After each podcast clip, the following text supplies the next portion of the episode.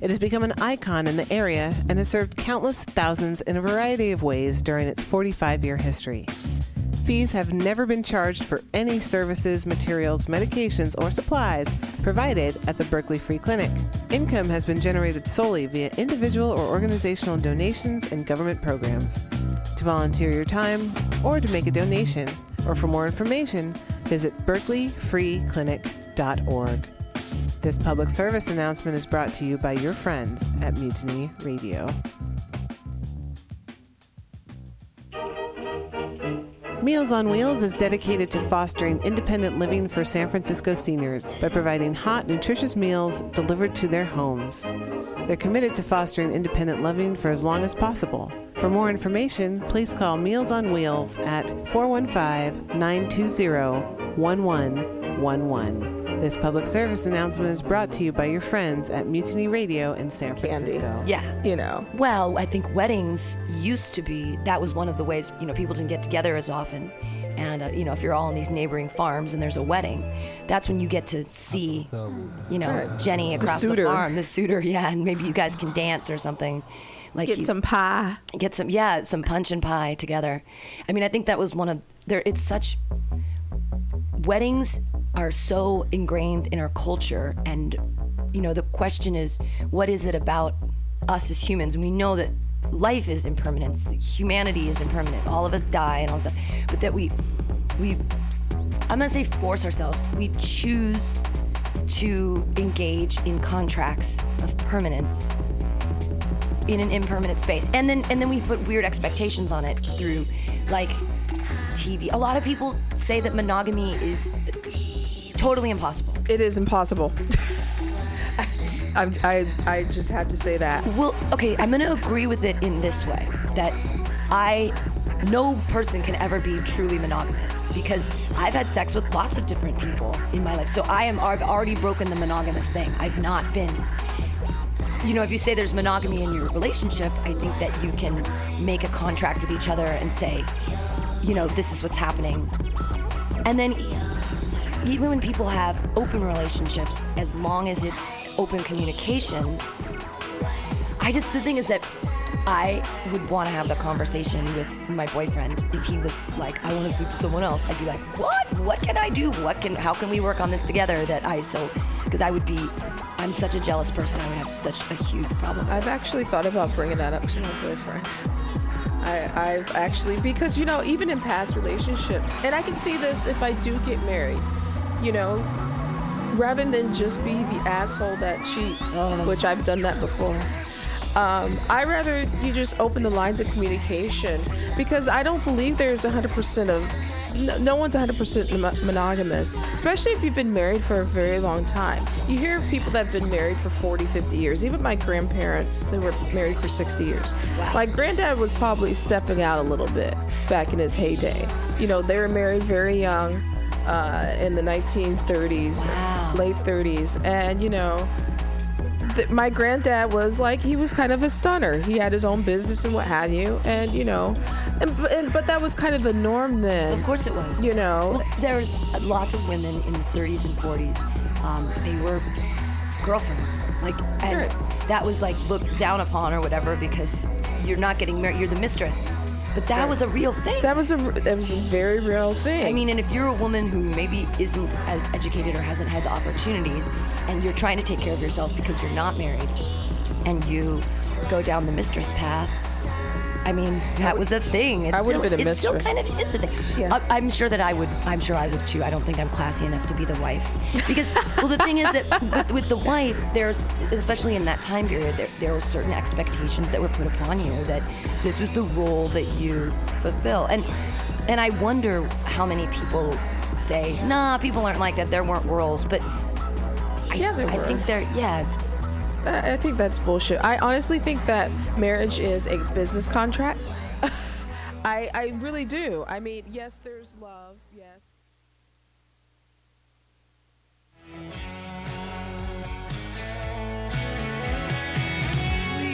something we both know that we don't talk too much about it. Ain't no real big secret, all the same. Somehow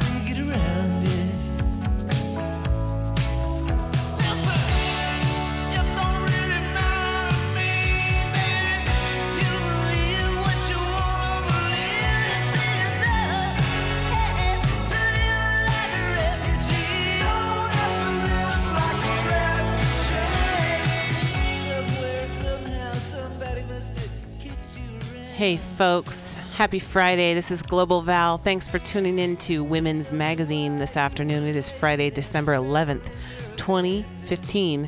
And I'm back after a two week hiatus. So it's good to be back here at the Mutiny Radio Studios here in San Francisco. 21st and Florida Streets is where we reside, and uh, happy to be a part of this community here. Uh, my hometown of San Francisco for many generations now, and uh, everybody's uh, kind of. I, I think San Francisco is kind of everybody's mm, fantasy lover in a way. A lot of people come here and they just like they're like, yeah, this is home. Um, so happy happy Friday to everybody out there here in the city and beyond. And of course, as Global Val myself, I'm always thinking beyond. I'm always thinking about the wider world. And today, I'm going to be talking to a woman who had been volunteering in Greece on the island of Lesbos um, with the refugees who are arriving on this beautiful little Greek island. Um, and there's a lot of different things going on there that on the island of Lesbos, you have uh, Moria, which is acting as a registration camp for refugees coming from war torn areas of the Middle East, namely Syria, Iraq, Afghanistan. And um, it's as of just a, a, few weeks ago, it was called one of the worst uh, refugee camps in the world right now because it's so overcrowded and because of the conditions that come with overcrowding.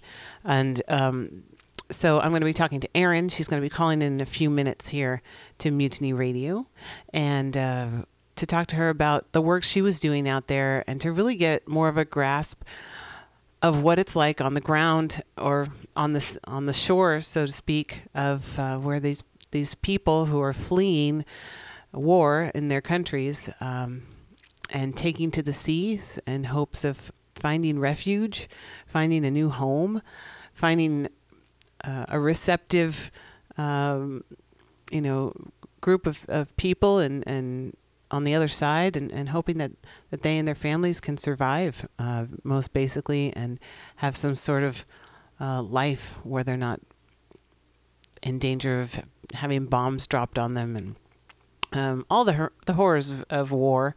Uh, there's so much of it happening right now, unfortunately, and um, you know I think for a long time. It's it's it's often easy to keep it at arm's length, but um, we we have a, a humanitarian refugee crisis happening across the world right now. Millions and millions and millions and millions of people uh, fleeing war and uh, trying to find a new home. So um, I'm happy to be home and very grateful and I think it also helps us to put everything else into perspective. You know, you may be having kind of a shitty day. Uh, I hope not. You know, I'm having a pretty good day, but, you know, so little things might go wrong or things might not go exactly the way that you want them to. But I think we really need to put in perspective um, the experience of what other people are going through around the world, having to leave their homes, leave everything behind, leave half their family and uh, get on a boat, get in a raft that may or may not make it across the Aegean Sea to Greece and the island of Lesbos, where um, so many volunteers have gone to help receive these folks. And we're going to be talking to one of those volunteers. Erin's going to call in in just a few minutes. So, again, thank you for joining me, and uh, let's all be grateful and uh, let's keep rocking on and spreading the word and spreading the love. This is the 21st century, and that's the, the least we can do. And it's also the most we can do. So lots of love to everybody out there. Thanks for tuning in. Stay tuned. And of course, you can also join us here uh, at Mutiny Radio Studios at 21st in Florida, starting at 3 o'clock for the Common Thread Collective Community Open Mic.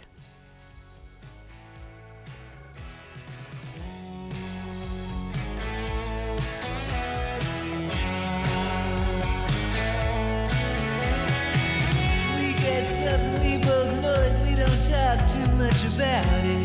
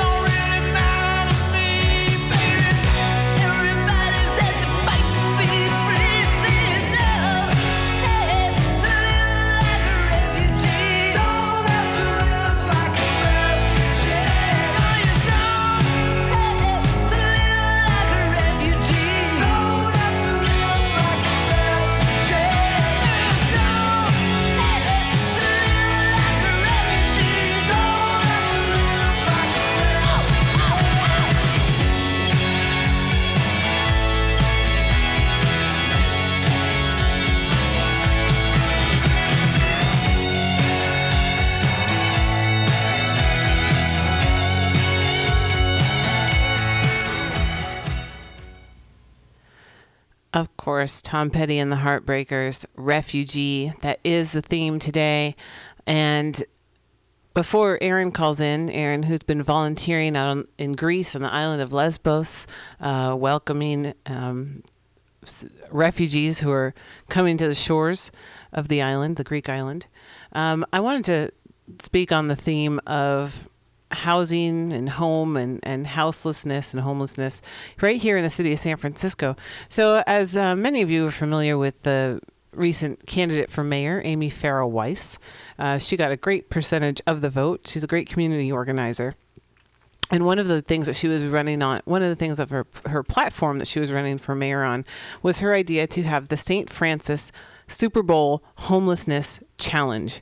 Uh, it was in response to the mayor, Mayor Ed Lee, uh, saying that he was going to, you know, push the homeless out of the city uh, in order to host the, the Super Bowl um, and potentially a Super Bowl parade or uh, events surrounding the Super Bowl, even though the Niners moved to Santa Clara, in case anybody didn't notice that. Um, anyhow, uh, her, so her idea of the St. Francis Super Bowl homelessness challenge has has turned into the St. Francis homelessness challenge, and so she is working with a really um, big group of people here in the city. Um, and on January second, they're going to have a big event at SOMArts Cultural Center from 10 a.m. to 6 p.m. And that's at 934 Brannan. And they're going to be showcasing healing hubs and sleep sanctuaries. It's gonna it's a pilot proposal um, to to deal with uh, chronic houselessness in the city of San Francisco. So there's going to be a series of workshops and speeches and um, kind of breakout sessions, uh, learning how learning about modular uh, temporary housing and uh, how to how it could be done sustainably.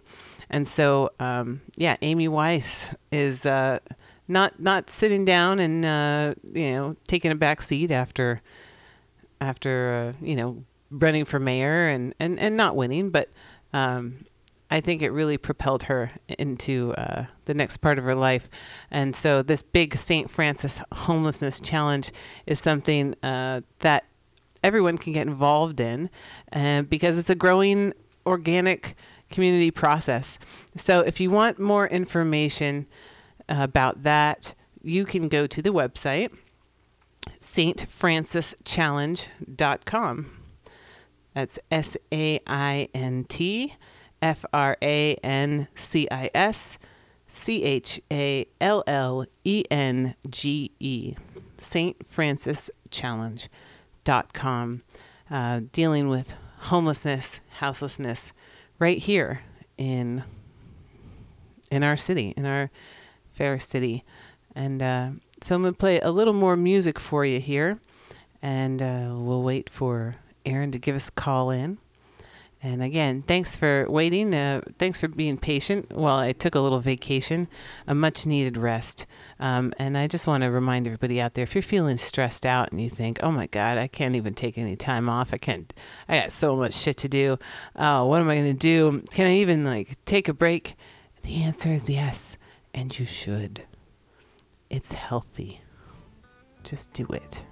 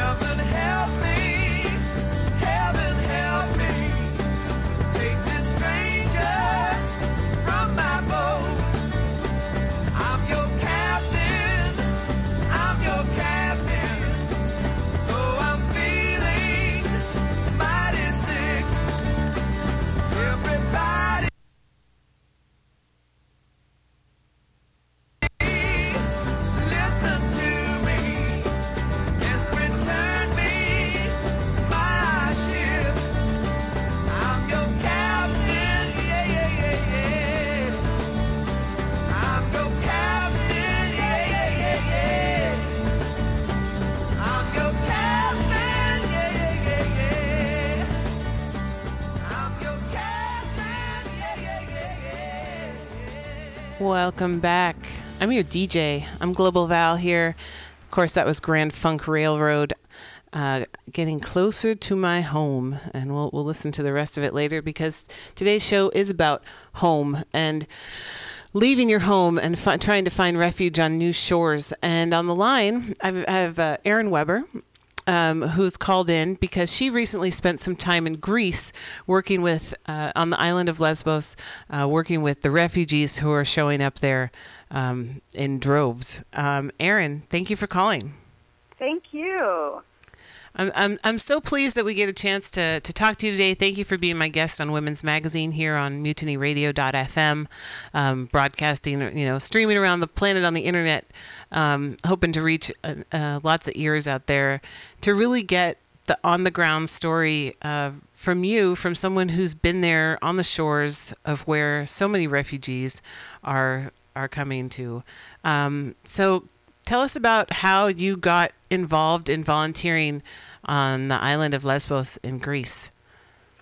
Okay, well, I'm I, I love volunteering. I'll just say that off the bat. And I live in um, in Los Angeles, and uh, I participate in some Skid Row action here. And uh, over the summer, I was in Greece in March, and then um, when I came back to the states, there was, you know, all of the media talking about the economic crisis in Greece, the situation, and with that was a paired situation of the refugee crisis, where, you know, I started to see these images of people um, on boats getting pulled from their raft into other ships, and I thought, you know, I knew I was returning to Greece, and I, I told myself, when I go, this is what I'm going to do. So that's how the, the seed started. So when you, oh yeah, go go on. No, Yeah. go ahead. no, tell us your story about you know how you know so so you you decided to since you were going to Greece you wanted to get involved in helping the refugees.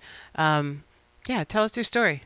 Where where did yeah, it start? I, I did some research. It really spoke to me, these images of people in the sea, and um, I did a lot of my own research.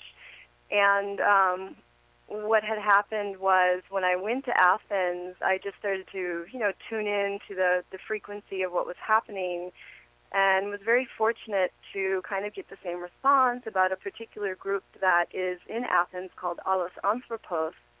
And Allos Anthropos is a self-organized volunteer group um, that came about from the economic crisis, started by a man named Kostas.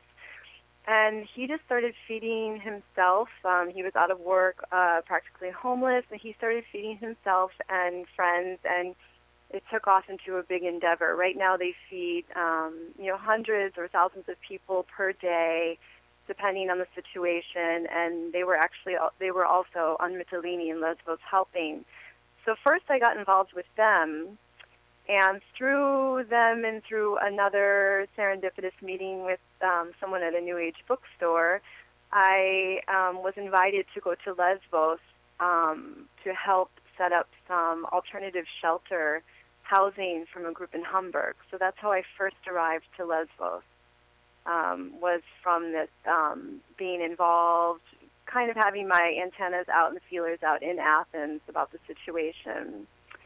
Um, I want to say prior to that, prior to going to Lesbos, I had visited um, a stadium um, there that houses refugees and that is currently still housing uh, refugees in the city of Athens. It's an old sports stadium because I went to go meet the group Allos Anthropos for the first time when they were doing a cooking um, uh, a cooking gig there, and uh, that was incredibly overwhelming. So that was actually my first introduction to what I was then going to see on Lesbos. so when you got there, where where did you start with your volunteering and what did you see? Okay, I'm a self-organized volunteer, so I um, am not affiliated with any group. Um, I went with uh, this friend to first help up uh, help with this group called More Than Shelters, and we were putting up housing at a camp called Pikpa, which you had asked me about. And while I was at Pikpa, I kind of was you know, scouting out what else I could do, you know, where I would be needed, and it just uh, organically kind of, you know, shifted into a space that allowed me to um, do what I needed to do for my volunteering skills and needs and what I can contribute because day to day on Lesbos is extremely chaotic and things are changing day to day. So, um, God, I, this is such a long topic. I know. Well, t- begin, tell us about Camp uh, Pikpa. What goes on there? Pikpa is a great uh, camp that was organized in 2012. It's a, a summer camp that was taken over um, by a group. And again, I want to stress that my uh, love for volunteering comes from a very grassroots level, which is about self organizing. I'm not one to jump into any kind of giant organization. And the thing that's great about the Greeks that I noticed was they're they are so self-organized in a way that is is so different from being part of an NGO or being part of a governmental sponsored organization because there's no bureaucracy. I mean, if there is, there's very little. So Pikpa is an example of that, where some people came together, also from Athens and from the island of Lesbos, and decided to start um, taking in refugees as early as 2012. And now it's become a special camp for special cases. So families that are there are there because they have lost family members in the shipwrecks that are happening quite often during the crossing from Turkey through the Aegean to the island. Um, people who are sick or injured. There were some people who had been injured in bombings from their, their home countries they were coming from. Um, so Pikpa is a special case where families can be together and there they can also get registered and they can see social workers and psychologists and doctors and also cook their own food. So they're not at the mercy of the other camp where they have to wait in line for food. They might not get food. Wow. Pikpa runs itself as an organization, so twice a day you can go, line up, um, get food supplies, check out cooking gear that you need because you can cook in your own, you know, your own um, house, your own tent that's set up, and they're all pretty much hard shell, you know, tents or. Um, so it's a, it's a very very very different system um, than the other camp. And at Pikpa, I found where I was most useful was doing an art program because I am uh, teaching art sometimes to children here in Los Angeles and other places. So after the the shelter, the more than shelters left, I decided that that's where I was best needed, and then organically started a um, program with the children with another woman who was also there, and um, we focused on that. How were you able to communicate with everyone there? Because I mean, these people, the refugees who are coming to, to, to Greece are coming from lots of different places. What's the language barrier like? How are people communicating? Yeah, that's true. That's interesting. You know, I and I can say too that before I went, you know, I saw in the media it's a Syrian refugee, and if you notice now, they're changing um, the the title. You know, it's it's becoming um, it's becoming more than just a Syrian refugee crisis. And I was totally like, oh, it's Syrian refugees. Well, when I got to Lesbos, you know, it, it's not the case. There's people from uh, Afghanistan, from Yemen, Jordan, you know, Palestine, uh, Pakistan, Burma, from all over. Um, mainly at Pikpa, we had a lot of people from Iraq, Afghanistan, Syria. So the languages are Arabic, Farsi, Urdu, Kurdish. Um, and, you know, children are quite remarkable because there's so many different ways to communicate. So my level of uh, learning very basic um, words from different languages just came from communicating with the children. And then, of course, you have people that are speaking English. You have a few translators that are floating in and out. But, you know, humans are so amazing that we definitely find a way to communicate with each other. And I think this basic way of learning how to communicate with each other also comes from compassion and listening. You know, people want to tell their story, and um, just spending time with people, you know, just in the, the pure physical realm is very magical. And then you start to realize, hey, you know, I'm actually having a conversation with everyone. You know, it becomes very basic.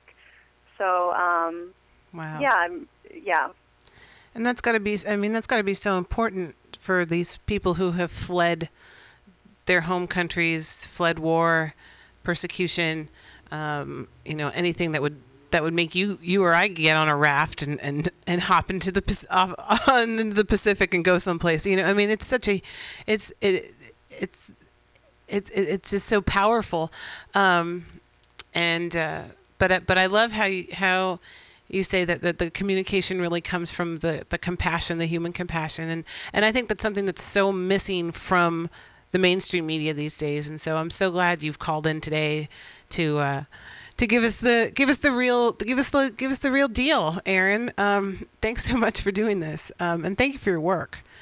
So um, yeah. I also want to say with the children too, which is so special, was every every almost every child told me I love you. Aw. You know, I mean, how special is that? There were so many pictures being drawn with the words "I love you." You know, and this is just uh, it's just beyond words. You Yeah. know, and so if this is the, the the the root of the communication, and this is how we're starting the communication, you know, this is like this is this is all we need. starting with love. Thank goodness. Um, So when they, because uh, Pikpa, Camp Pikpa is for kind of these special cases, uh, spe- people who have these kind of special situations. Where are they going afterwards? How long are they staying there? Okay, yeah, and I also wanted to say that Pikpa also is, um, because I was just talking to my friend Dr. Richard Dean, who's still on Lesbos, um, whom I met there, and Pikpa also acts as kind of a warehouse, too, that gets a lot of donations. So a lot of the stuff that's distributed out to the other reaches of the island comes from Pikpa. There's also a large cooking group that comes in and cooks for, you know, a few thousand people that then take the food to Camp Moria, which I'm sure we'll discuss in a bit. So Pikpa is a great epicenter where there's a lot of um, self-organized work going on to um, maintain a lot of the structure that's needed for the island. And when you're there, you'll see all different types of volunteering groups coming in just because I think it's such a magical place and a, a place, you know, a breath of fresh air for a lot of people to come to. So in Pikpa, people are fortunate because they can register there or um, they are usually accompanied to be registered so they don't have to go through any of the hardships that other people do in, in the other camp in, in Moria. Um, so usually when they're at Pikpa, they are, in, in general, when people are leaving Lesbos, they are going to Athens. In fact, almost everyone is going to Athens by ferry. Then the stories are different. Some might have arrangements where they're going right away to a country, a relative that they might have in, you know, a, um, a country of the EU. Um, but most often, and I, this is not necessarily the case for Pikpa, but as you've heard in the news, a lot, most everyone has to go from Athens to the Macedonian border and then cross that border on foot. So if you want to then take, we can take the conversation then into the, the not so good news away from Pikpa, um, which, you know, people are very fortunate to be there, but the general percentage of the refugees, probably about 90%, have to go on this other route, which is by foot up through Macedonia. And as of now, I'm not sure if you've heard the news, but the border at Macedonia and Greece, um, Idomeni, is um, been closed, Oh, and they're only allowing Syrians, Iraqi, and Afghanis to cross the border, and then they're sending everyone back and making them go back to Athens.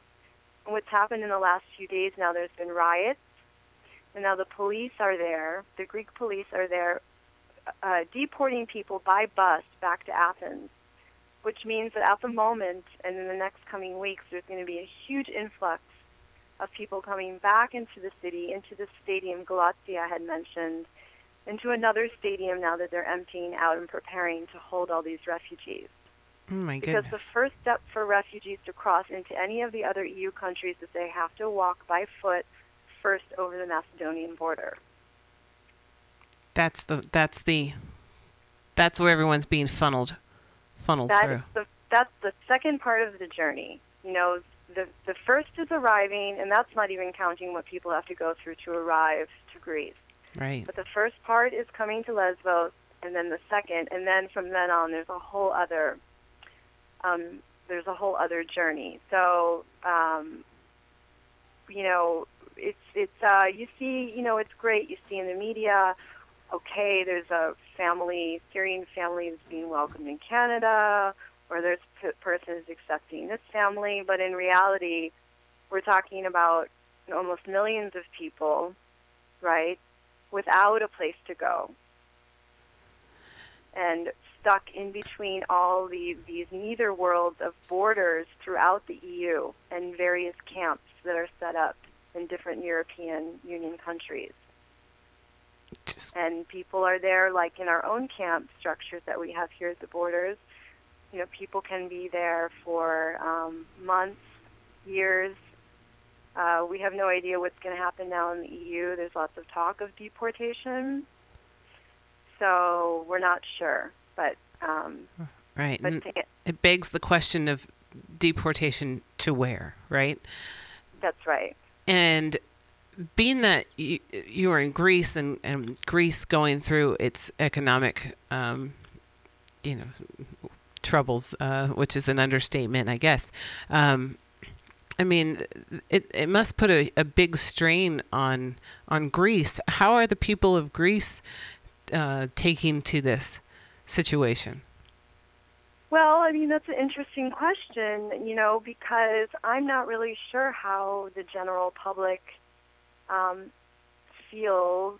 Uh, I can only gauge by what I witnessed, which was, like I said, these um, this group Allos Anthropos, and again, people organizing themselves to, like Pikpa is a, they're they're Greeks that organize the camp. So I, I I see so much self-service coming. Now, as far as like the general public, I'm not sure how they feel about the situation Yeah. or the crisis, but I can say that coming from as an American and coming from the world we live in, especially you know in in LA, that I see more people breaking bread with other people in Greece than I have anywhere else you know, so far in the past few months, just being being back in the states. Um, Yeah. so, you know, it's a it's a it's a different kind of culture, you know, and I would joke with the guys coming from Syria, and I would, you know, I would always ask people, well, where are you going to? And they would say, oh, Germany, or oh, you know, um, I want to go to. Mostly, everyone said Germany or Sweden, and I was like, why? It's so cold because to me the culture seems so similar the greek culture you know to a culture of the middle east where you have more connection with family and food and community so i'm not really sure what's going to happen Yeah. in the next days and with the greek crisis and this is you know the interesting thing about the situation is it's developing and changing every day and i'm daily talking to my friend richard who's on lesbos still and you do one thing, you set up one thing, let's say a distribution, hmm and the next day it might be completely gone, or you might have to move it, you know, or the island might be empty. Um, and this is um, maybe something we can talk about, which is Moria, which is the other camp. Yeah, let's let's do that. Uh, So Moria is the registration camp, right, where um, people have to go there first to register. Is that is that accurate when they kind of arrive on the shores? Do That they do they have a choice? That's that's right, but have you heard of Karatepe? I've I've heard of it. I'm not sure what it is though. I don't know. I Okay, well, Karatepe is another camp, but that camp is for Syrians only. okay. That camp is for Syrian families only. So at Karatepe, you have a pretty organized structure of mostly NGOs and governmental organizations. Um, you don't have any self-organized volunteers there at all because we went there to try and, and, and see what we could do. Um, so Kara Tepe is for Syrians only. So when people arrive off the boat, I mean, maybe I should just go through a little timeline of what happens when people arrive. Yes, please do. People come over through the evening, through the day, through different. Uh, they arrive at different parts of the island. They can arrive at Molyvos at Skala, which is in the north of the island. And this is something people might have heard because it's very dangerous and rough and rocky. And this is where a lot of the ships are being overturned as well, or the boats get overturned because the waves are so high. So you have a lot of help there on the north end of the island. People also come in along the coast, where Pikpa is, is um, kind of in the, the middle, the further southeast end of the island. People are coming in there all the way up to the south end of the island. When they arrive by boat, usually by rubber raft, uh, they're traveling maybe an hour and a half or two hours across the sea, depending on the trip, on the voyage. The boats are packed. Um, usually you have uh, someone trying to guide them in. Now, where I was, and I was out there sometimes in the morning with the boats um, in the in the early dawn, there's no one out there helping. So you do have a lot of teams that are helping up in the north again, but along the rest of the coast, people are completely independent, guiding themselves in in the dark into the shore. And usually there's one person that's trained um, at the coast of Turkey to use the motor on the rubber raft. So uh, people are coming in, they're usually screaming. um, you know, it's very hectic. They have these life vests on, these rubber tubes, which you can see all a bunch of photographs, images Yeah. of all these discarded items across the beach.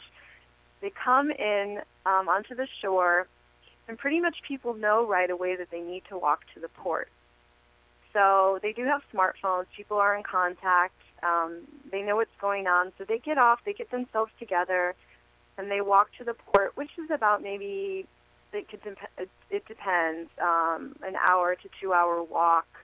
Now, I also want to stress that it's illegal to pick up refugees by car, and it, it is illegal for the public buses to pick up refugees. It was when I left.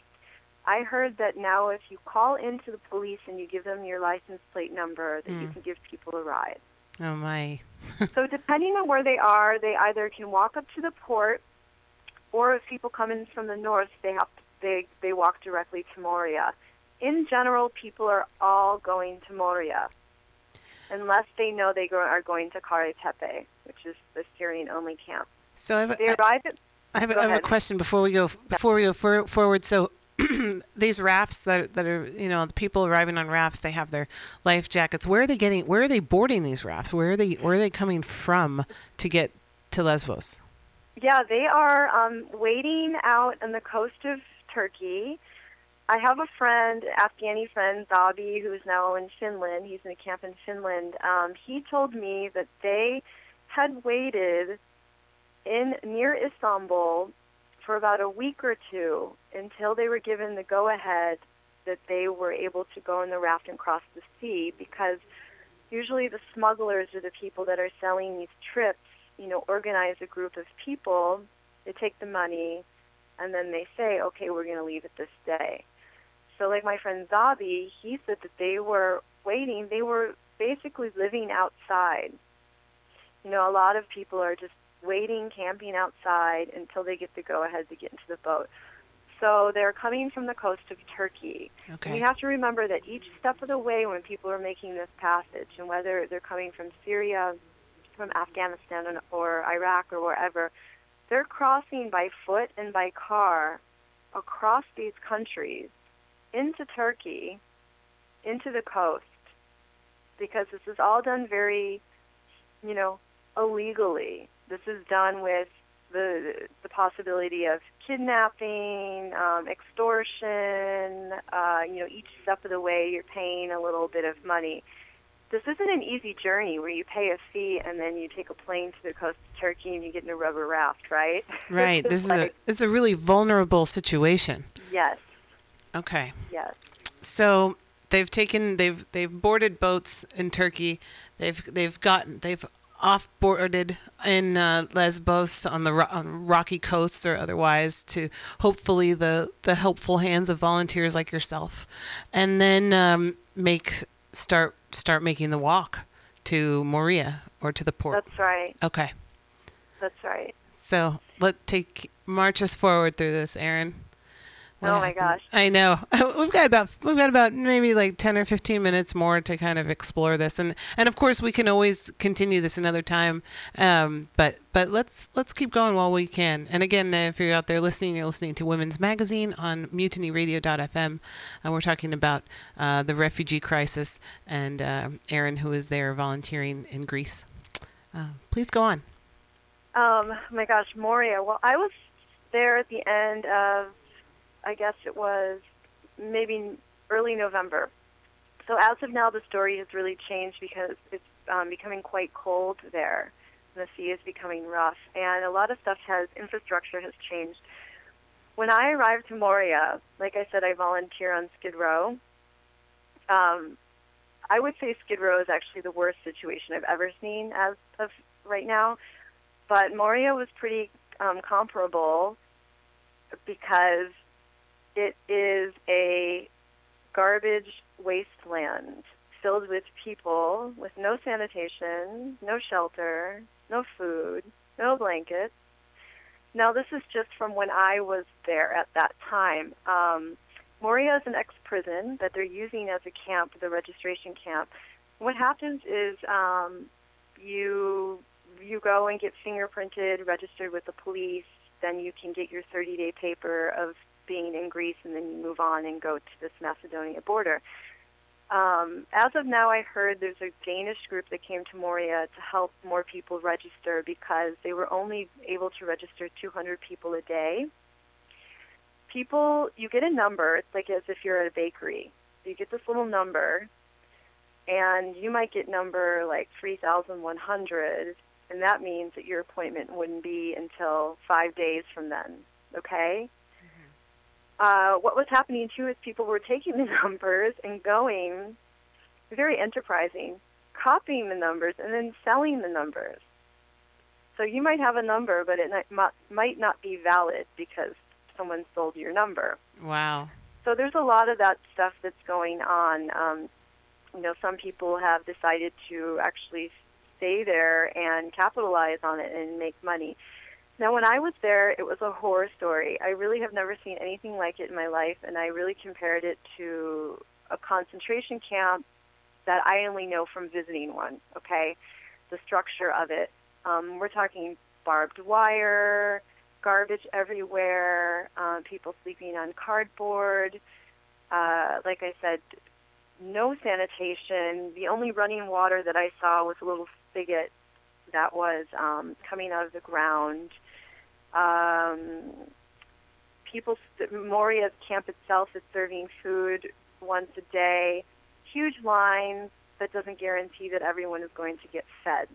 Wow. Now, and I want to emphasize that specifically, this stuff is being, was at the time being structured by these agencies, NGOs, and governmental agencies that were there, like UNHCR, uh, Doctors Without, you know, um, uh, Doctors Without Borders, Doctors of the World, all these different organizations, right?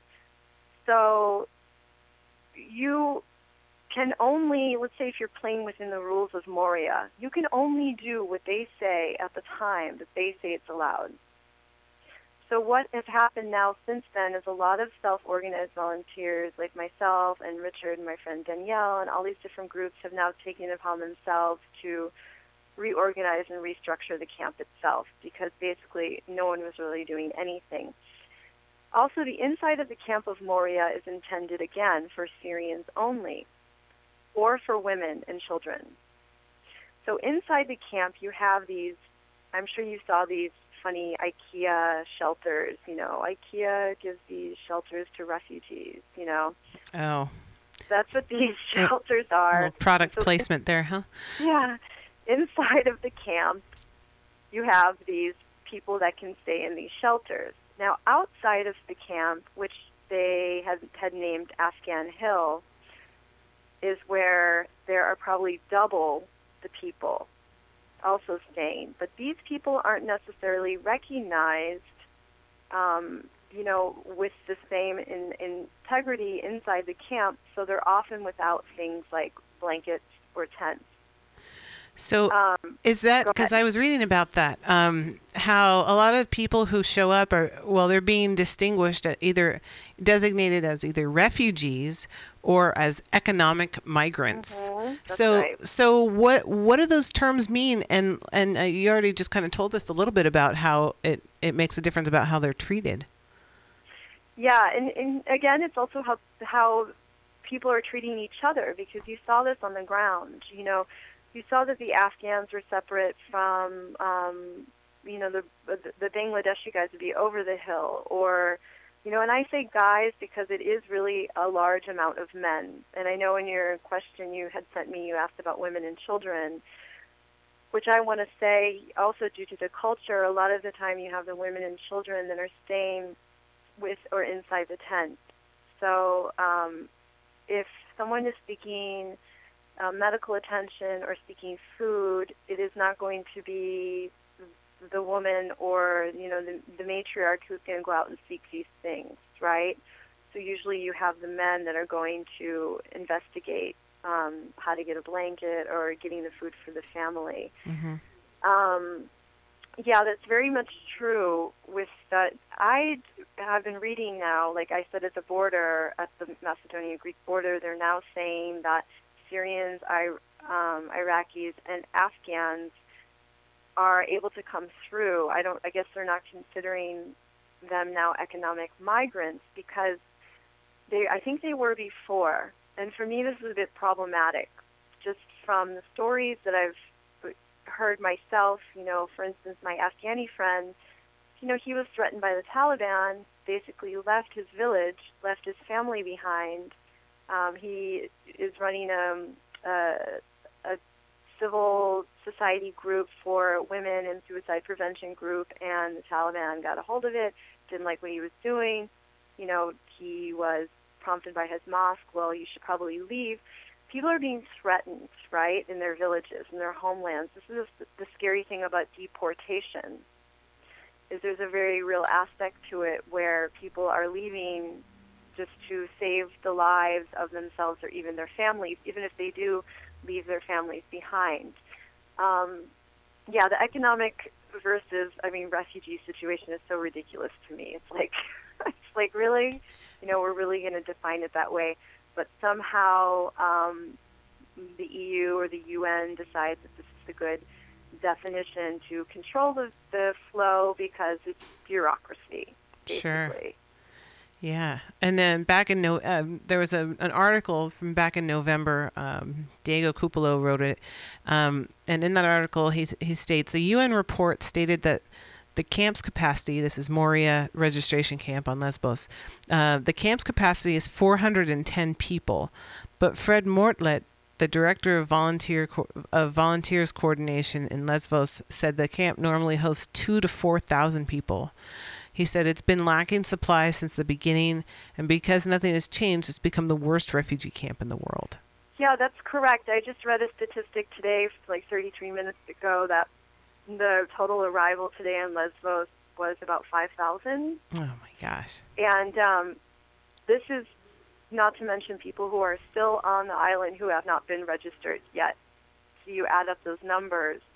Um, I just wanted to make a few points too that are um, up to date from just talking to my friend earlier. He, I do want to stress as a self-organized volunteer and believing in that that you have to understand that the police and all these other organizations uh, don't want that to happen. Okay, so the more you're self-organized, the more you're going to get trouble in setting up your structure. And these independent groups are actually the people that are getting the most stuff done. So when you're forced to kind of move around and change up your situation, you're having uh, less of a chance of actually getting need on the ground and distribution happening right away.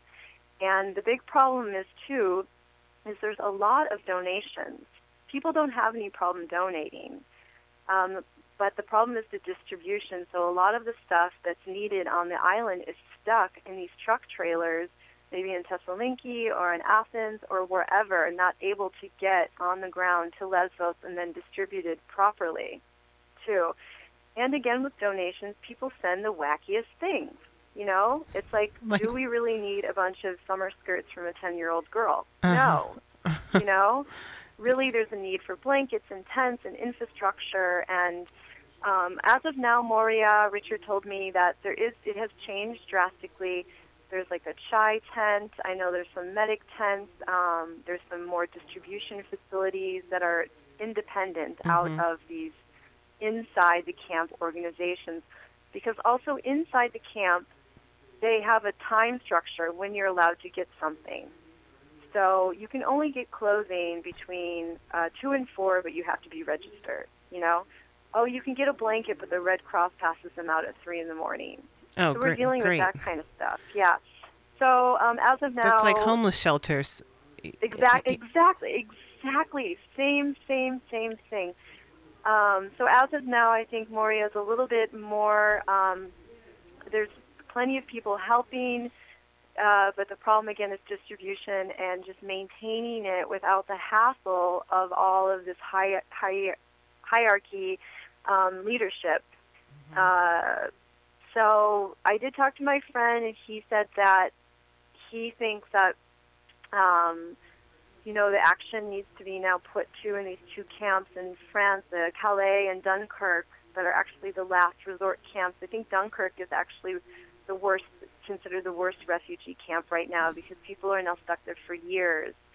Um, so So the idea of, of setting up some structure or helping within these camps is great, but really the concept needs to be in a flow.